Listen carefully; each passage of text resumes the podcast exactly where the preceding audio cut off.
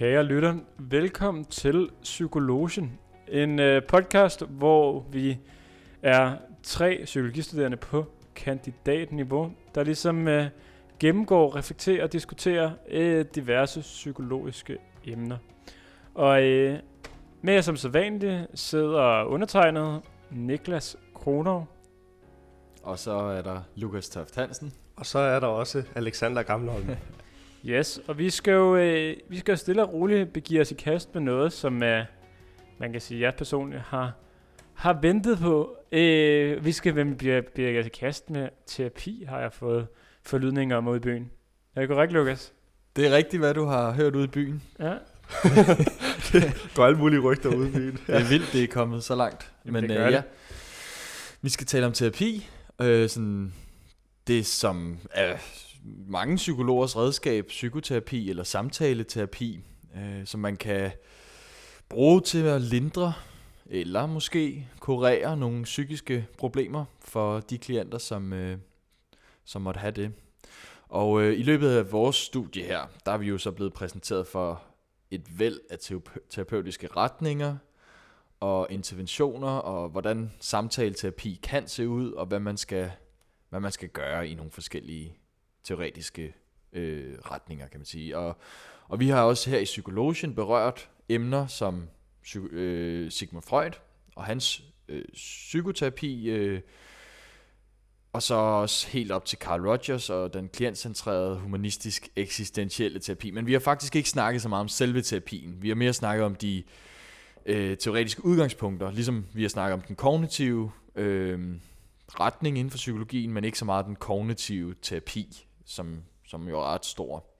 Og de her øh, terapeutiske skoler, de har jo så hver deres fundamentalt forskellige måde at gå til de her øh, til behandling på, kan man sige, og og lidt ligesom der findes forskellige ideologiske udgangspunkter, når politikerne diskuterer politik i samfundet, øhm, så, øh, så findes der også forskellige ter- terapeutiske fremgangsmåder og protokoller og ting, man vil gøre fra forskellige perspektiver i samtaleterapi. Øhm, en dynamisk, eller det som Sigmund Freud han startede med psykoanalysen, en dynamisk terapeut vil forsøge at undersøge øh, klientens oplevelser og traumer og tilknytning måske i barndommen, øh, og ligesom tage udgangspunkt i det, for at finde ud af, hvad, hvad, hvordan man kunne lindre øh, de ting, som øh, klienten går med. Og en humanistisk terapeut vil være måske mere interesseret i at undersøge klientens egen oplevelsesverden og idéer og følelser og drømme og mål i livet. Og en kognitiv adfærdsterapeut øh, vil måske mere tage udgangspunkt i klientens tanker og handlemønstre, og vil forsøge ligesom at hjælpe klienten til at erstatte de negative tanker og vaner med nogle nye strategier og alternative måder at gøre tingene på, som kunne gøre klienten mere glad og tilfreds. Og det er sådan meget overordnet opdelt, fordi der vil ofte være sådan, at man kan arbejde lidt med nogle forskellige værktøjer og redskaber, når man arbejder som, øh, som terapeut. Og øh, allerførst så skulle- kunne jeg godt tænke mig lige at få på plads og lige høre om jeres erfaring med samtaleterapi, hvis I har det, og hvad jeg sådan, om I har noget teoretisk udgangspunkt, eller hvad I tænker om terapi og samtaleterapi generelt. Er det noget, der er noget pjat, at man bare sidder og taler sammen? Kan man få noget ud af det, eller er det, er det noget, der kan hjælpe mennesker? Ja, men altså, jeg kan godt starte. Altså, øh, som udgangspunkt, så kan det sagtens hjælpe mennesker. Øhm, jeg har øh, en, øh, en del erfaring, øh, føler jeg er ved at få nu, øh, i forhold til samtaleterapi. Jeg sidder og behandler lige i øjeblikket, øh, man kan sige, mennesker, der har tidligere i deres liv været udsat for øh, tortur og været udsat for en masse traumer. Og så skal jeg øh, man kan sige, så er de så kommet videre over på den anden side, og så nu skal jeg så sidde og hjælpe dem at håndtere de symptomer, de har på den anden side nu. Og altså, det er jo, man kan sige, en ting, jeg har taget med erfaring, er, at samtaleterapi, det hjælper 100%, men der er en forskel i graden af, hvor meget det hjælper, afhængig af graden af de oplevelser, som patienten har, eller klienten har. Altså, øh, ikke at det ikke er synd for fru Jensen, at hun har mistet sin kat, men det er øh, simpelthen nemmere at behandle fru Jensen, end det er at behandle øh, det var ikke, Søren, der har øh, været i, øh, militæret og taget en tur til Afghanistan og kommet til at dræbe, øh, dræbe en familie, fordi han troede, det var øh, øh, militære modstandere. Så sådan, generelt, så, øh, så man kan sige, det er, der er, jeg er i hvert fald den overvisning, at der helt klart er, at man kan sige hjælp bag terapi, fordi det er som udgangspunkt hjælper at få snakket om dine tanker og sine følelser og få sat struktur på mange af tingene, men at der er også en stor forskel i forhold til, hvad det ligesom er, der øh, man, man går og bakser med. Mm. Jamen, jeg, jeg er meget enig. Jeg vil også sige, at jeg selv har nogenlunde, eller jeg har ikke stor erfaring, men har, man har jo erfaring bare det, man har prøvet det, kan man sige. Øhm, og, øh, og jeg sidder også og har, øh, laver ikke det, helt det samme som Niklas, men har også øh, samtale-terapi indimellem øh, med klienter. Øhm, og, øh, og man kan sige, jeg tror også på, at det her med, at bare det at snakke, altså det, at vi jo kommunikerer med hinanden, vi får snakket omkring øh, ting, der fylder, og så det, at man bruger nogle forskellige måder at gøre det på, kan jo være et, en måde at sige, jamen så kan vi der er jo forskellige måder, man kan gøre det på, og ikke alt terapi øh, virker rigtigt på, den, på, på alle mennesker. Det er jo forskelligt fra person til person. Men det, at der er mulighed, og man giver et rum for, at, at, at man har mulighed for at tale frit og åbent med en person, øh, og man kan lave kommunikation, og man kan, man kan sætte ord på ens følelser, ens tanker, det tror jeg er rigtig godt givet ud, fordi at jeg, jeg ser lidt, min tankegang er, at, at vi tit, os mennesker jo er lidt en, og det er der mange mennesker, der ser som, jamen vi er en ventil, hvor at, at lige pludselig så begynder vi at koge, og hvis vi øh, på et tidspunkt så den her ventil på, på kæden, den, den koger over, eller den begynder at, at hvad hedder det, pifte, og så skal, så skal ventilen ligesom af. Og den måde, vi lukker det af på, det er, at vi begynder at tale om det. Vi kommunikerer, vi er nødt til at komme ud med det. Øhm, på den ene eller den anden måde. Så, øh, så jeg tror helt klart, at også at samtaleterapi, det er noget, der virker. Men som Niklas også siger, så handler det selvfølgelig også i graden af, hvad er det for noget, og, og altså, hvilke teknikker bruger man, og hvad passer til, til den enkelte klient. Yes. Og jeg sidder faktisk også selv, øh, vi er jo alle sammen i praktik lige nu, så jeg sidder også selv med noget erfaring, øh, og vi begynder sådan nu at arbejde lidt med de her ting, som vi har læst om i på, på universitetet gennem fire år nu. Og det er ret spændende. Øh, men der er også ret mange ting, som er lidt nyt og lidt uklart. Så derfor så vil jeg også lave det her afsnit for ligesom, at vi, vi fik sådan en overordnet introduktion af, hvad terapi egentlig er. Hvordan vi kan sige noget om, hvad, hvad effekten er, og hvordan vi beviser, at der er en effekt ved, ved terapi. Øhm, og så skal vi nok, tænker jeg, komme ind på nogle specifikke terapiformer i nogle andre afsnit, hvor vi går lidt i dybden med, hvad, hvad man kan arbejde med inden for, inden for nogle af de her retninger. Men, øh, men i dag der er tanken, at vi skal tale lidt om, hvordan man videnskabeligt ligesom undersøger og måler og vurderer terapi, og så også, hvad der fungerer i den almindelige kliniske praksis øh, og i terapilokal mellem to mennesker. Øh, fordi det øh, det er faktisk noget, der er vigtigt, at vi ved en lille smule teoretisk om, fordi at en psykolog, der hed, øh, en amerikansk psykolog, der hed Eysenck, han kritiserede tilbage i 1952 øh, den manglende evidens inden for psykoterapi, og særligt psykoanalysen, som var, ja, kan man sige, den terapi, der, der var dengang, som i hvert fald var fremtrædende. Og Eysencks øh, analyse af feltet kunne ikke rigtig modsiges, fordi der ikke rigtig fandtes nogen videnskabelig evidens for de her metoder, man brugte i samtaleterapi. Øhm, og det kan jo være lidt omkostningstungt for klienter eller for samfundet, hvis terapien i virkeligheden er ineffektiv, og vi bruger en masse midler på at betale et godt honorar til psykologer, måske over sundhedsforsikring eller et eller andet, for at, for at nogen skal få det bedre, men vi ikke rigtig kan bevise, at de får det bedre. Så nu må psykologien altså i gang med at bevise sig selv og sin psykoterapi, og hvilken effekt det havde. Øh, og så kan det ellers være, at, øh, at der skete nogle ting. Øh, fordi der findes rigtig mange måder at bevise, at ens terapiform virker på. Og der findes også rigtig meget dårlig forskning, øh, der kan få, få alt muligt til at se meget effektivt ud. Og det er noget af det, vi også skal grave lidt op i. Øh, så man kan som forsker enten bevidst, eller faktisk også ubevidst, snyde eller manipulere med resultaterne af ens data, øh, og fokusere på nogle ting frem for andre ting, og få det til at se ud som om, at den her terapiform, den er bedre end alle andre. Men forholder det sig rent faktisk sådan, at der er et hierarki af terapiformer? Jeg kommer nu med tre lidt overraskende måske statements. Øh, jeg tror måske, I har hørt nogle af dem før, men øh, jeg, vil, jeg vil gerne have jeres sådan umiddelbare reaktion øh, på de tre. Så nu, nu jeg tror jeg bare lige at læse dem op. Øh, den første, det er... Vi elsker propaganda. Ja. den første, det er, at psykoterapi er ikke blevet bedre eller mere effektivt siden 1980'erne. Den anden er, at alle psykoterapeutiske retninger er lige gode eller lige dårlige. Der er ingen forskel på de her teoretiske terapiformer overordnet set. Den sidste fact er, at terapeutens erfaring og uddannelsesgrad korrelerer ikke med behandlingseffekten. Det vil sige, at terapeuter bliver ikke bedre med årene. Hvad tænker I umiddelbart om de her statements? Man sidder lidt og tænker sådan, at fire år på studiet, hvor vi har lært om forskellige terapier og forskellige terapeutiske retninger, sådan lidt er lidt smid, smidt ud af vinduet, hvis det er sandt, at, vi, at det ikke gør nogen forskel, hvad fanden man gør, så længe man bare snakker med folk. Øhm, men ja, generelt, så bliver det, det giver jo en eller anden nihilistisk tilgang til sit eget fag, at man er sådan, hvad fanden, hvad fanden er egentlig meningen med det hele, hvis det hele bare altså sådan, er en stor suppe, hvor vi kan vi kan røre lidt rundt i, men det er ikke fordi, at vi ligesom kan smage den til og gøre den god. Øhm, så øh, altså sådan, det er lidt en...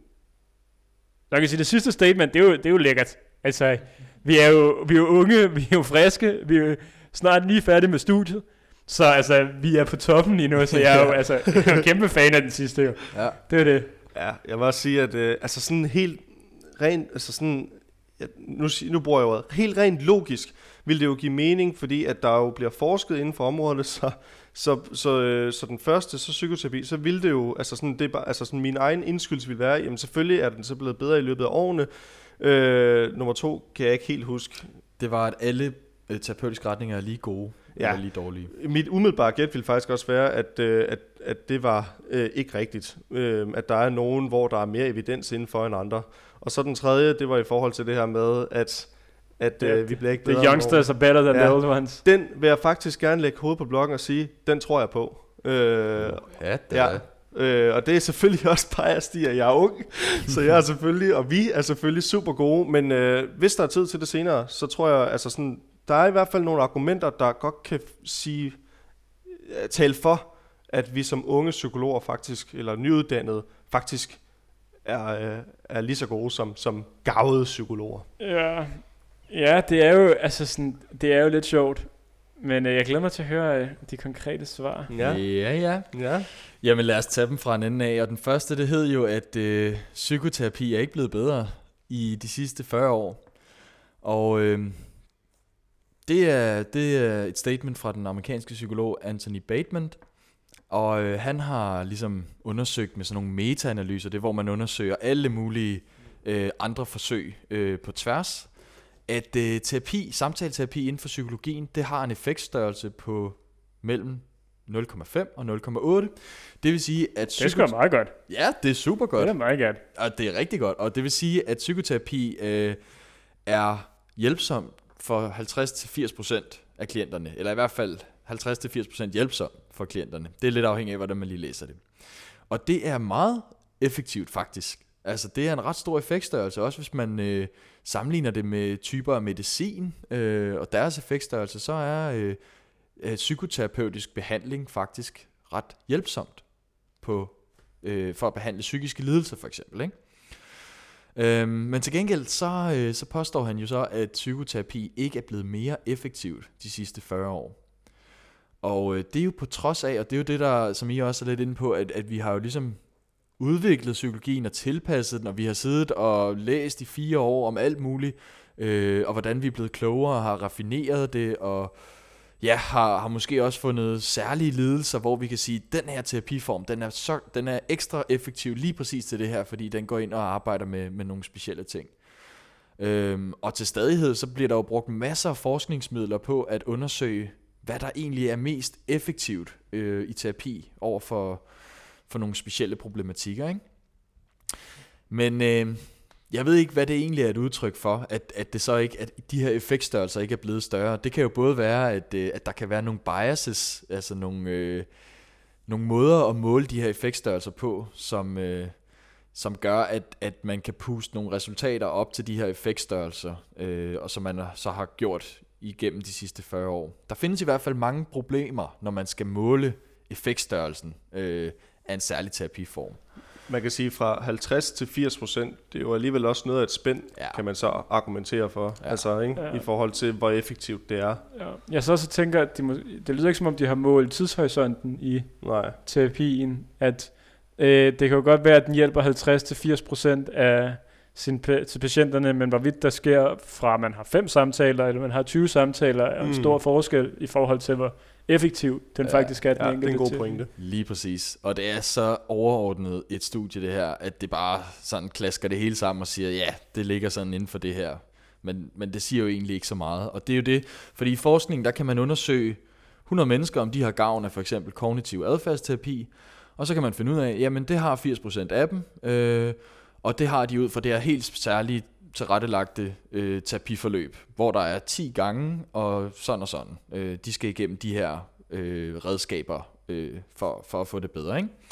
Og det er jo et super skønt resultat, men øh, man må også overveje, øh, hvem der måler den her effekt, altså hvem der ligesom er interessenter, øh, hvem der måske har opfundet den her terapi, eller synes, at den er rigtig god og få udbredt. Også hvordan de måler det, hvad er deres metode, og hvad konkluderer de, hvordan fortolker de data. Øhm, fordi i den virkelige verden, der findes jo ikke rigtig mennesker med én og kun én psykologisk problemstilling, som for eksempel angst. 100 personer med angst er ikke nødvendigvis en særlig homogen gruppe. Der er det, der hedder, vi kalder komorbiditeter, altså hvor der er flere lidelser på én gang, eller der er, der er i øvrigt alle mulige personlige forskelle mellem mennesker, som gør, at det kan være lidt svært at sige, 80% af alle med angst har bare gavn af den her terapi, uanset hvad.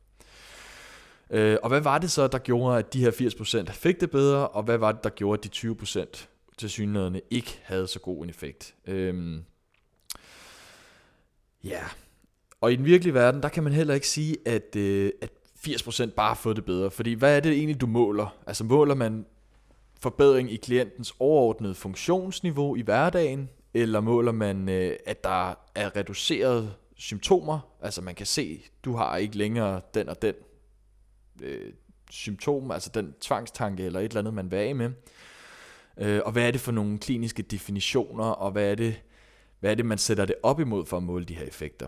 Og ofte så kan klienter øh, stadig efter et behandling jo opleve nogle angstsymptomer. Det er jo sjældent sådan, at vi kan kurere noget fuldstændigt.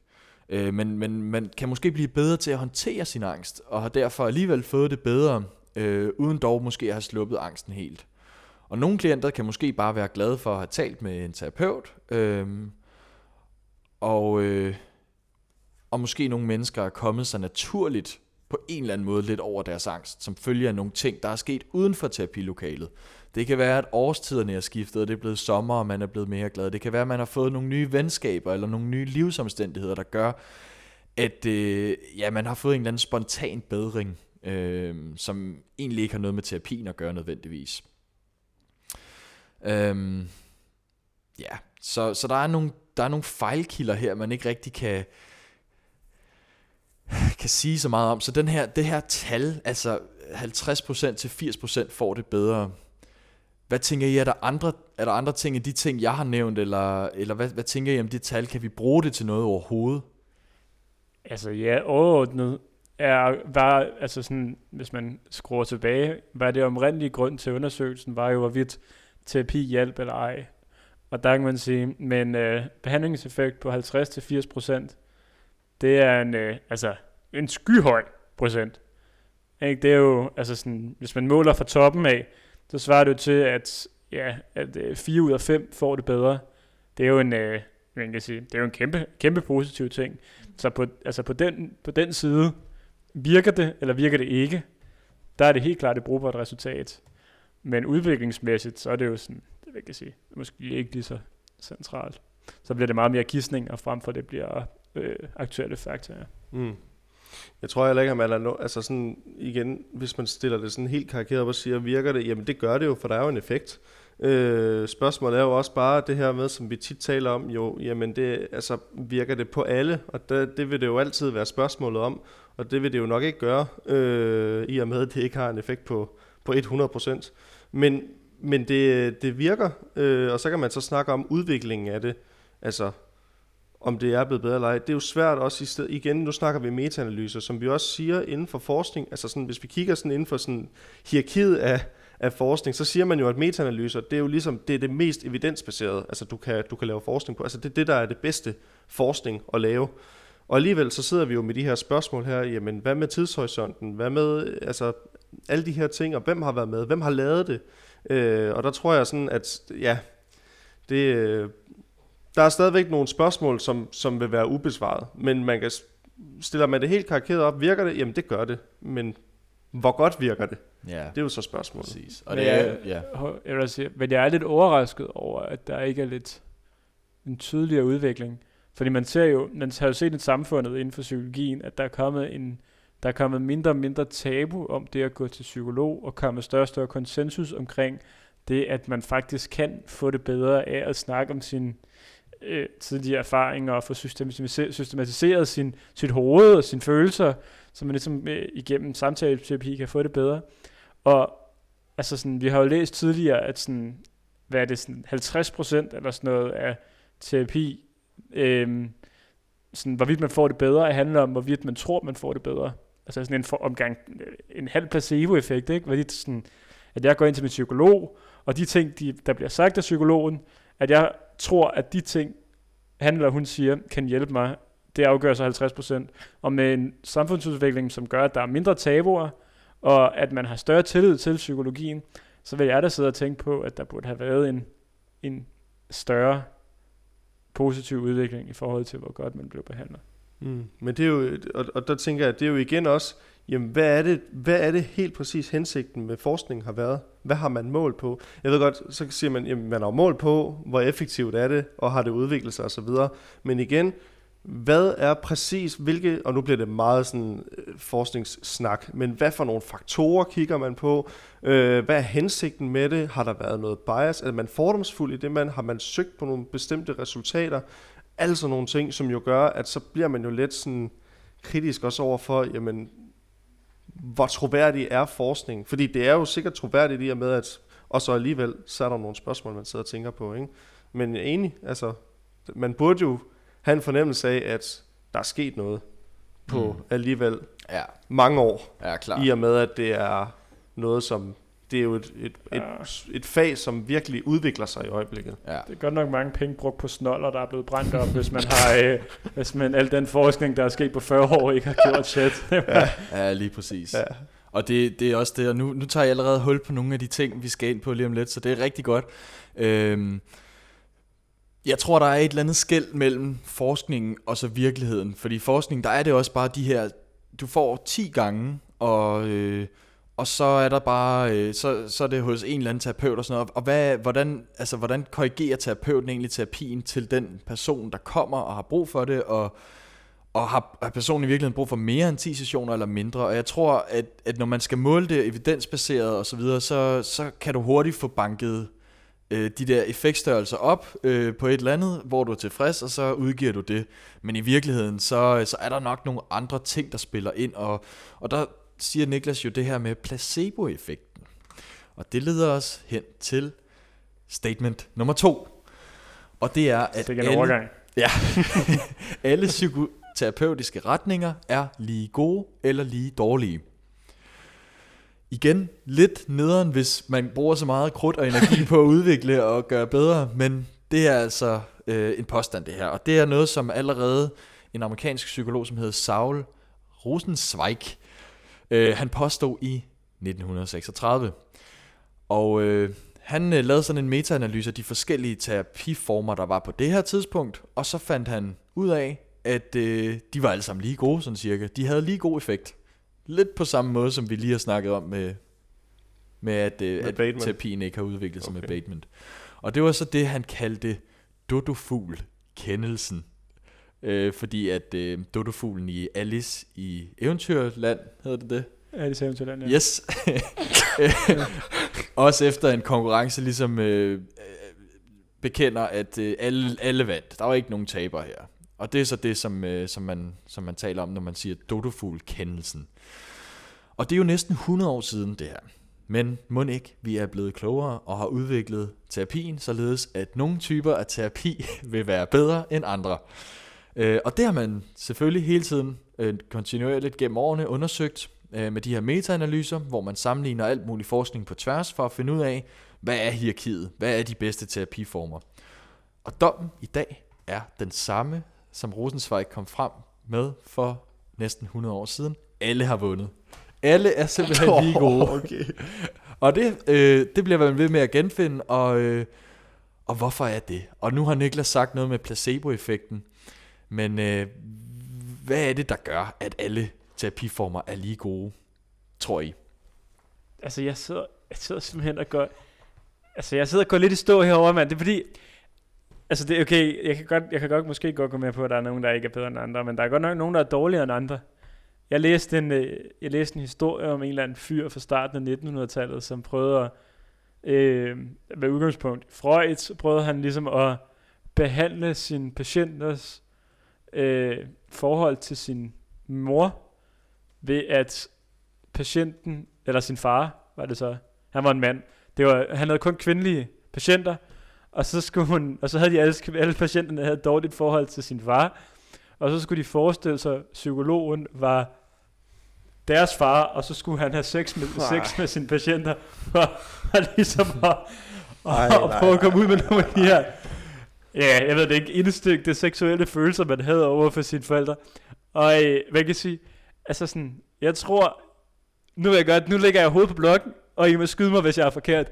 Men jeg tror ikke, at den taktik kan slå en omgang kognitiv terapi i nutiden. Altså, jeg, siger, jeg tror ikke, jeg tror ikke ens øh, instinkte og hvad kan sige, ikke udfordret seksuelle følelser over for sin far, ifølge, som ifølge Freud ligesom er, er grunden til, at man får nogle problemer, øh, ligesom bliver imødekommet og bliver forstået og, og bliver fikset igennem sex med sin psykolog. Men hvad kaldte han den terapi? Jeg ved det ikke. Jeg har Nej, hørt, det en... Okay. øh, Det kan man jo også en, øh, øh, sidde og tænke lidt over som lytter derhjemme. Hvad kaldte man en terapi, hvor man... Ja, Ja, okay. Nej, men... Og det han har lyder jo... psykoseksuelt meget alvorligt. Ja.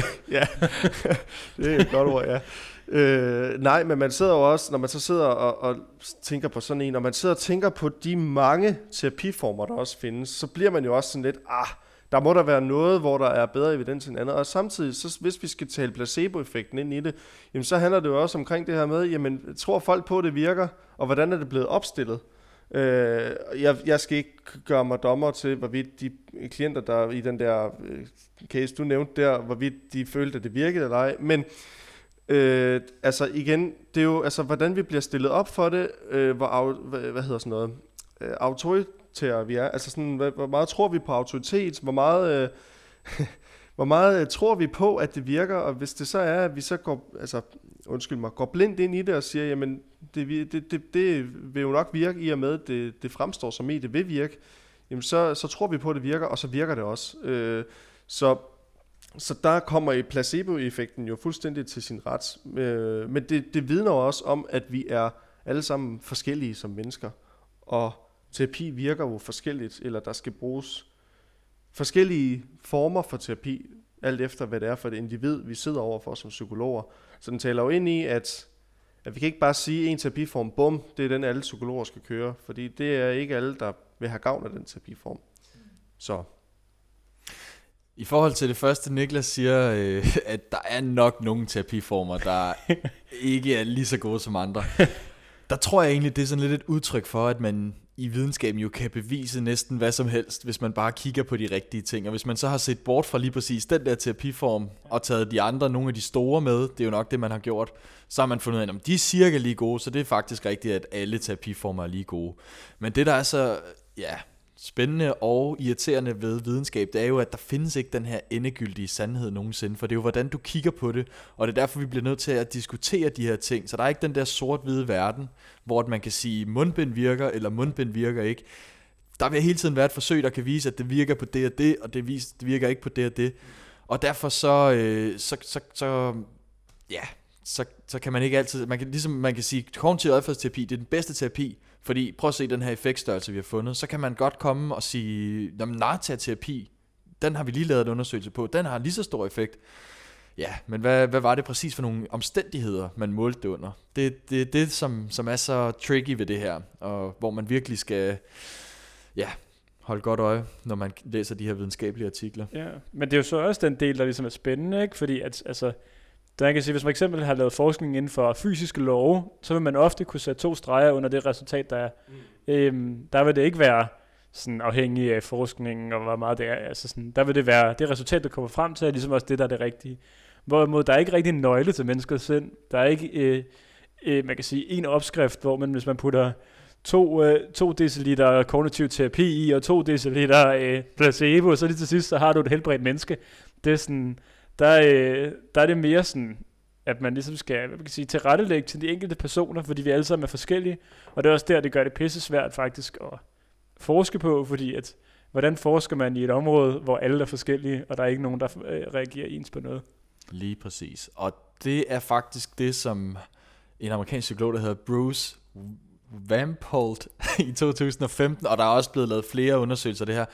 Men han, han ligesom prøvede at finde ud af, hvad er det så ved terapien, der virker, hvis det hele virker lige godt? Altså så, hvis det ikke er den specifikke protokol, som man følger som terapeut, men det er ligesom er et eller andet andet, hvad kan det så være? Og I har snakket begge to lidt om øh, placeboeffekten, det her med, at, at patienten eller klienten har en tillid og en tiltro til, at behandling vil have en effekt. Men øh, ham, Vampolt her, han fandt altså også nogle andre faktorer, som han kaldte almene faktorer. Det er også noget, man har fundet før, men, men han, han genundersøgte det her og fandt ud af, at de almene faktorer, som findes på tværs af alle terapiformer, er meget mere effektive i terapien end de specifikke metoder inden for en speciel terapiform.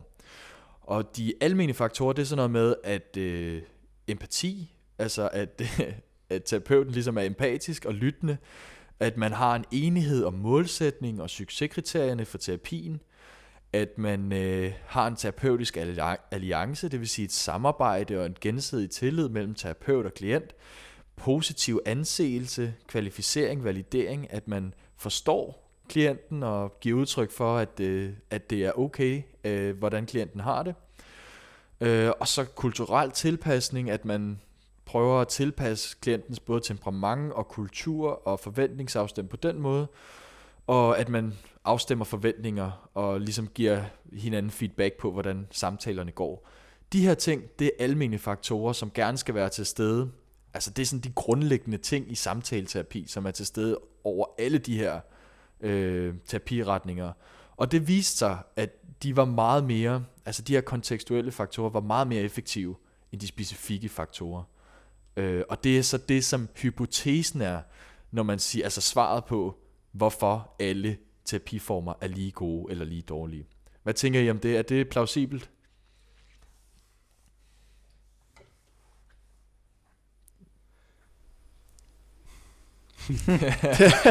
ja, oha.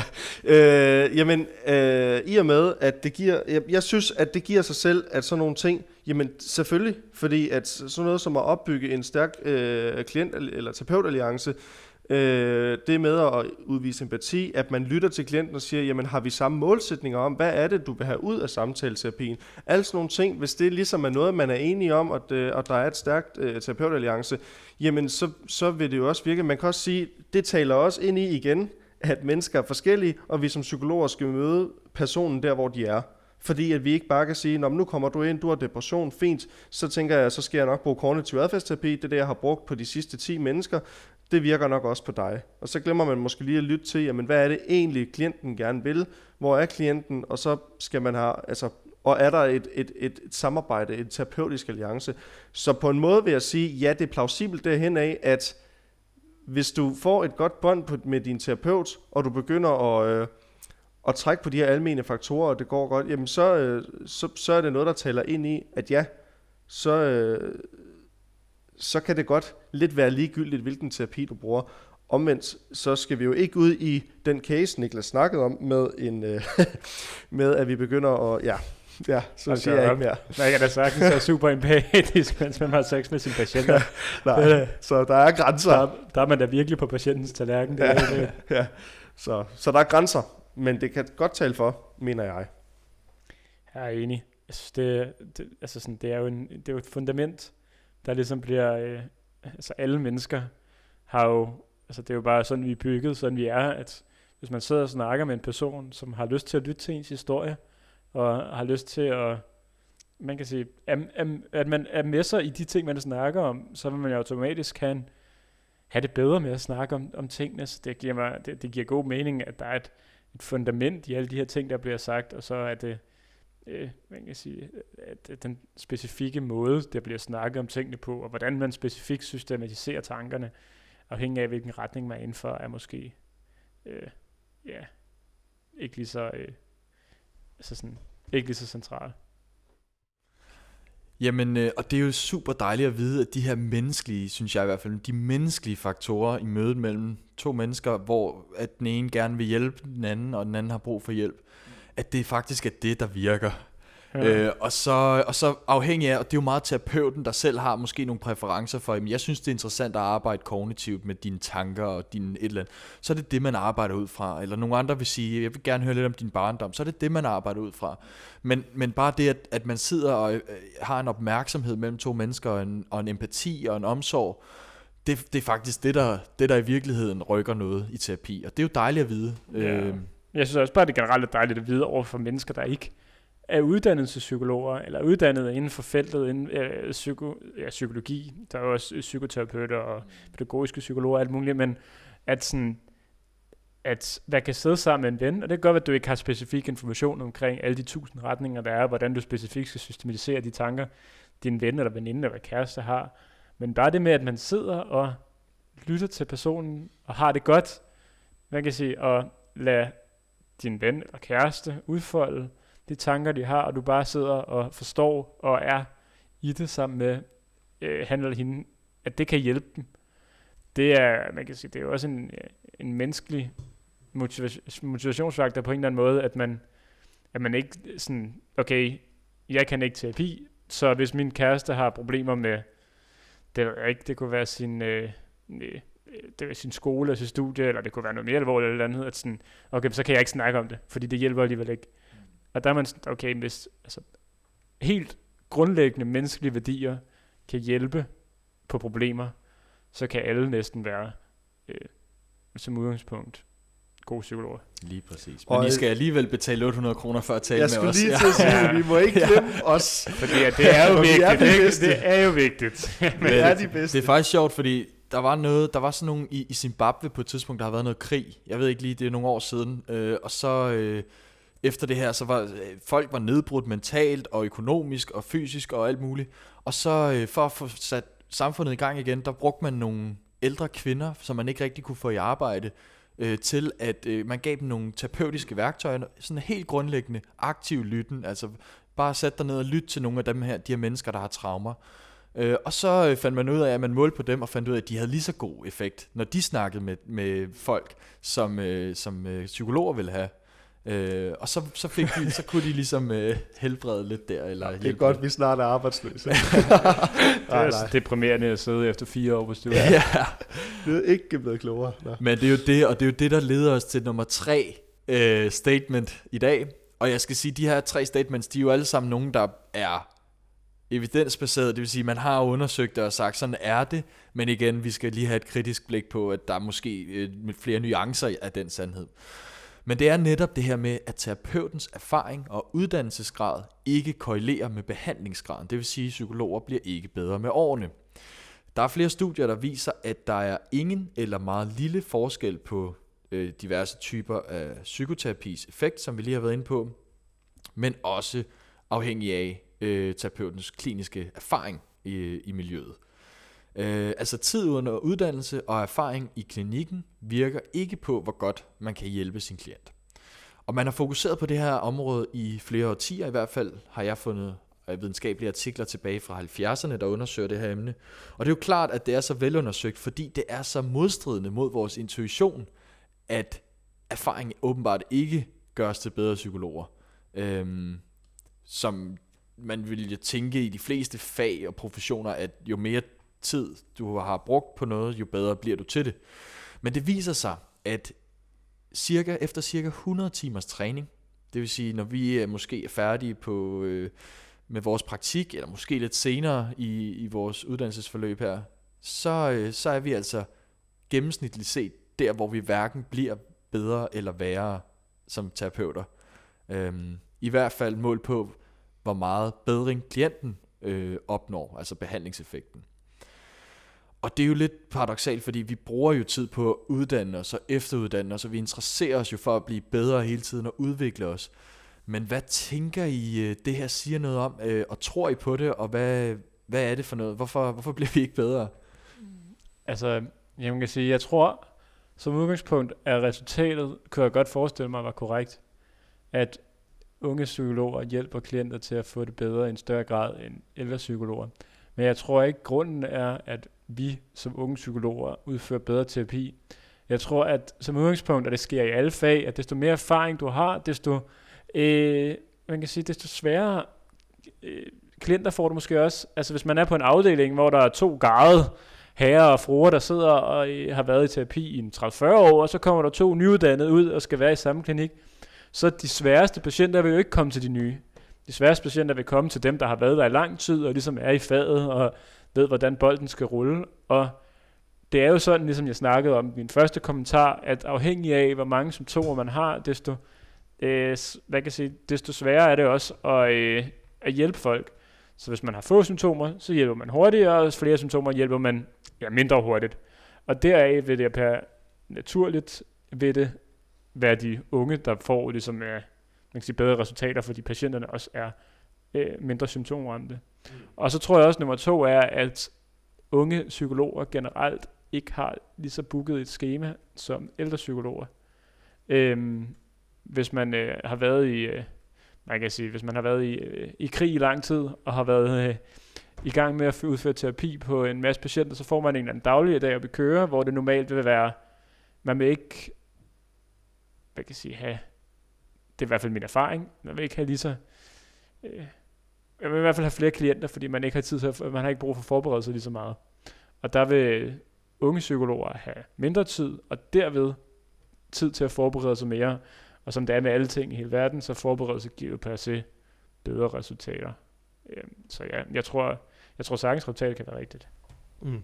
Jeg tror, det er nogle gode pointer, og jeg tror også, at igen, det, det er også, hvad, hvad er det for en erfaring, vi taler om? Fordi det er også det her med, jamen, altså, er det erfaring inden for decideret at have samtale, til, altså køre samtale-terapi, de samtale-teknikker, man udvikler, øh, at man bliver lidt mere rutinepræget, at man begynder, men, men igen, bliver man mere rutinepræget, bliver man lidt mere sådan, jamen nu bliver man lidt, altså som vi igen har sagt, gavet, så er det også der, hvor man måske kan begynde at blive sådan lidt, jamen okay, vi tager den på rutinen, og det er jo noget, man ikke skal gøre inden for vores fag, hvis du spørger mig, og sige, at vi tager den på rutinen, fordi alle mennesker er forskellige. Og der tror jeg, at nyuddannede psykologer vil være mere, øh, lidt mere øh, åben for, for, for, øh, for psykologen. Jeg skal ikke sige, for så er der mange psykologer, der slår mig ihjel, at, øh, at mere erfarne psykologer øh, er, er dårligere, eller ikke, ikke øh, ikke ser klienten der, hvor klienten er, men de kan jo godt måske have opbygget en rutine og sige, men okay, jamen nu kommer der igen en ind, som fortæller, at årsagen er arbejdsrelateret stress. Godt, så kører vi samme teknik igen, uden måske lige at tænke over, hvad er det lige præcis, der virker for klienten. Og der tror jeg, at man kan tale for, at nyuddannede psykologer måske kan være lidt mere, vi har ny, nyeste forskning, vi er, har masser at gå på mod, vi er klar til at gå ud og hjælpe, vi vil rigtig gerne hjælpe, og den kan vi bruge som styrke ja. til at være gode. Og det er jo også bevist, at desto mere ydmyg man er i terapi som terapeut, desto bedre resultater får du også. Mm. Og øh, som ordsproget, at man kan ikke lære en øh, gammel hund nye tricks, og så er, så er det desto længere tid, man ligesom, altså sådan, desto mere man er, desto mere erfaring er man, får man også, og desto mere bliver man også fastlåst i sin måde at gøre det på, fordi det har jo altid virket, så hvorfor fanden skulle man ændre sig? Hvorimod, altså, mine, øh, mine skjorter øh, under armene, kan da helt klart bevidne, at jeg har været lidt mere usikker i mine første samtaler i forhold til, øh, hvordan jeg skulle agere, fordi jeg havde ikke nogen erfaring, så jeg havde ikke noget fast ståsted at læne mig opad. Øh, og derfor var jeg meget sådan ydmyg og meget tilrettelag meget i forhold til præcis, hvad der var brug for denne her gang. Øh, så der kan man sige, det tror jeg også er en, en pointe, som er, øh, jeg kan sige gældende. Det er, I kommer rigtig godt omkring det, så jeg vil ikke sige så meget mere. Jeg vil bare sige, at, at, at toppunktet her, det er de 100 timer, og så er der nogen, der bliver lidt bedre, nogen, der bliver lidt dårligere, og nogen, de er ligesom det samme øh, derfra. Det er så trist at blive dårligere til, ja. til jo mere Men jeg tror, jeg tror, det er meget rigtigt det der med, at hvis man føler sig lidt for kompetent, eller bliver lidt rutinepræget i sin tilgang, så mister man noget af den der nysgerrighed, og ja, at man er på duberne og gerne vil hjælpe, øh, og man kan måske også blive lidt omsorgstræt, øh, men man er jo inde på det hele, ikke også? Så jeg vil ikke sige så meget mere, og så, så skal vi til at runde af snart. Øh, vi nåede ikke i dag. Jeg kunne godt tænke mig, at vi også har snakket lidt om biases i, i videnskab og sådan noget, men det er jo alt for stort et emne. Jeg er alt for ambitiøs, når jeg, vil, når jeg, tager, når jeg forbereder mig. Øh, Så det gør vi bare en anden gang, øh, og så finder vi ud af, hvordan man laver god og dårlig forskning. Øh, Men vi har dog været lidt inde på det. Så jeg håber, at, øh, at det hele har hængt nogenlunde sammen, ikke også? Og øh, nu skal vi høre, om der er nogen, der har nogle hemmeligheder at tilstå, når vi skal spille SP eller K. Det er fedt, at du bare tager ordet fra ham, der er outman i dag, fordi du vil have dit rim med. Yes. Det er super. det er utroligt, Men mand. jeg som gik og troede, ja. vi havde lavet en kollektiv beslutning, og ikke at gøre det længere. Ja, Ja. det er jo det er, når man laver. Utroligt. Ja, Jamen, det var ikke med vilje heller. Nej, det nej, bare nej. noget, der skete. ja Det kommer okay. bare. Men, øh, men tak for oplæg, Lukas. Det var øh, super spændende, og jeg tænker også, jeg skulle selv til at foreslå, at man, vi kunne eventuelt lave et, et afsnit i fremtiden omkring god og dårlig forskning. Jeg synes, at, øh, at der har været, vi har været lidt inde på det her med sådan forskning generelt. Sådan, jamen, Yeah. man må gerne være lidt kritisk tænkende, Mm.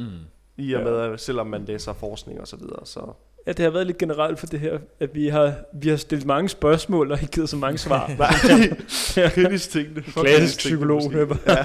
Kan det virkelig passe? Ja. Ja. Nå, men øh, det er rigtigt. Vi er nået til afslutningen. Vi er nået til SP eller K. Og øh, jamen, øh, som altid, så spørger jeg, øh, eller det gør jeg ikke altid, men jeg spørger Niklas først, SP eller K? Men altså, jeg prøver, jeg prøver, yes. Okay. Bruger du, eller kunne du finde på aktivt, altså bevidst, at bruge placeboeffekten til at skabe forventning om, at din behandling vil være brugbar? 100 procent. Mm. 200 procent. Mm-hmm. Altså, man kan sige, jeg, min tilgang til terapi er, at jeg vil gøre det, der er bedst for min patient. Mm-hmm.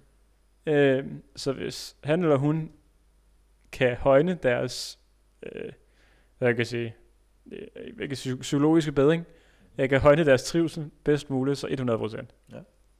Og det vil være sådan noget med at foreslå, at de vil, at de vil få en effekt, og ja, det kan jo være alt fra at tage et jakkesæt på, eller gøre et eller andet, der, der, der viser dem, at, Ja. at her der virker tingene, vi laver. Ja, helt sikkert. Ja. Altså, jeg, det, er jo, det er jo også bare sådan noget, altså hvis man har en klinik, det er jo alt fra, at man har indrettet sin øh, foyer på en måde, hvor man virker professionel, og som om man har styr på tingene, at man ligesom har styr på det, når de kommer ind i lokalet, der står en kande vand, og man har, altså der er sådan, øh, at, at det ligesom er mig, der sætter rammerne, og jeg viser, okay, jeg ved, det er ikke første gang, jeg har en samtale, jeg har styr på det. Altså der er så sindssygt mange små ting, som, altså, jeg bestræber mig på at gøre dem alle sammen, så at, hvad kan jeg sige, alle de øh, ekstra ting, ligesom er på plads, så behandlingsmulighederne kan højnes bedst muligt. Ja, fordi som du siger, det er jo ikke for at snyde klienten, det er jo for, at de skal få det bedre. Ja, ja, præcis. Ja, så jo mere man kan gøre for det, jo bedre. Ja. Godt svar. Yes. Jamen, øh, så spørger jeg, øh, hvem, øh, det må jo egentlig være mig selv. Ja. ja. så spørger jeg mig selv, Alex, hvad tager du? Jeg, Alex, tager P. Den her Godt. Hvor mange procent bedre kan du blive som terapeut eller psykolog? End du er nu. 100 procent. Man kan ikke komme over, når- når man er 0 i forvejen. ja, jamen, øh, jamen, det, jeg, jeg vil sige det samme. Ja, men øh, jeg, altså 100%, for jeg kan altid forbedre mig. Og det er også igen, hvad snakker vi om indenfor, når vi er psykologer? Eller til? Jeg tror, det røg lige over hovedet på dig. Ja, Ja, men, men simpelthen. jeg, jeg, jeg, jeg greb den bare lige over hovedet, og så tog jeg den videre, og så disser jeg mig selv videre. Nej, øhm, nej, fordi jeg tror, at vi kan altid blive bedre til det, vi laver, og vi kan altid udvikle os som personer også, og som mennesker. Så derfor så kan vi selvfølgelig altid også, og jeg kan altid blive bedre til det, jeg laver. Øhm, det betyder ikke, at jeg er god til det til at starte med, men jeg kan jo godt blive bedre stadigvæk. Var det et svar? Og nogen har jo mere udviklingspotentiale end andre. Det er rigtigt, ja. Det var Min ligger svar. måske på Altså 0,1 100 procent, det er jo dobbelt så god.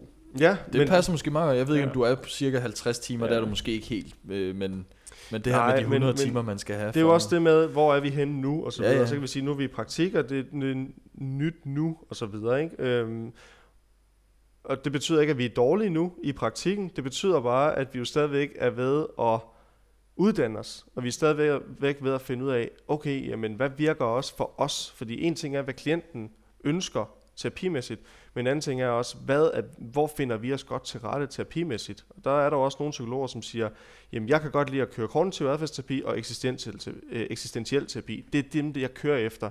Og det er fair nok, hvis klienten ikke vil det, men, men så kan jeg ikke lige så godt hjælpe, hvis klienten vil en tredje vej. Hvor at andre siger, at jeg kører psykodynamisk, eller jeg kører øhm, øh, gestalt, eller whatever. Øh, e-mail-terapi har jeg jo også lige læst, der er noget der er spændende. Nå, det var en tidsspor. Men udover det, så, så kan man altid blive bedre. Umuligt hjælpe. Det er der noget, der hedder e-mail-terapi. Nej, men ja, jeg vil sige 100%, for Ja. jeg tror helt klart, at jeg kan blive, jeg kan blive endnu bedre. Og det men igen, vil, altså, ja. Ja. Det ville da også være trist, hvis vi ikke tænkte, at vi kunne blive bedre. Hvis vi tænkte, at vi nu, kunne vi kun, nu går det kun nedad. Altså, det er jo også det, der gør, at vi, bliver, at vi er så gode. Det er, at vi hele tiden stræber på at blive bedre. det er rigtigt. Det er jo det. Ja, men man kan også sige, altså selve det at være opmærksom på de resultater, altså at man som udgangspunkt normalt vil blive dårligere med alderen, og de grunde, der ligesom er til det, Mm. det gør jo også, at man kontinuerligt er opmærksom på Mhm. sig selv, og gør, Ja. at man ligesom prøver at afvige øh, for at blive en del af det, Mm. alle andre bliver.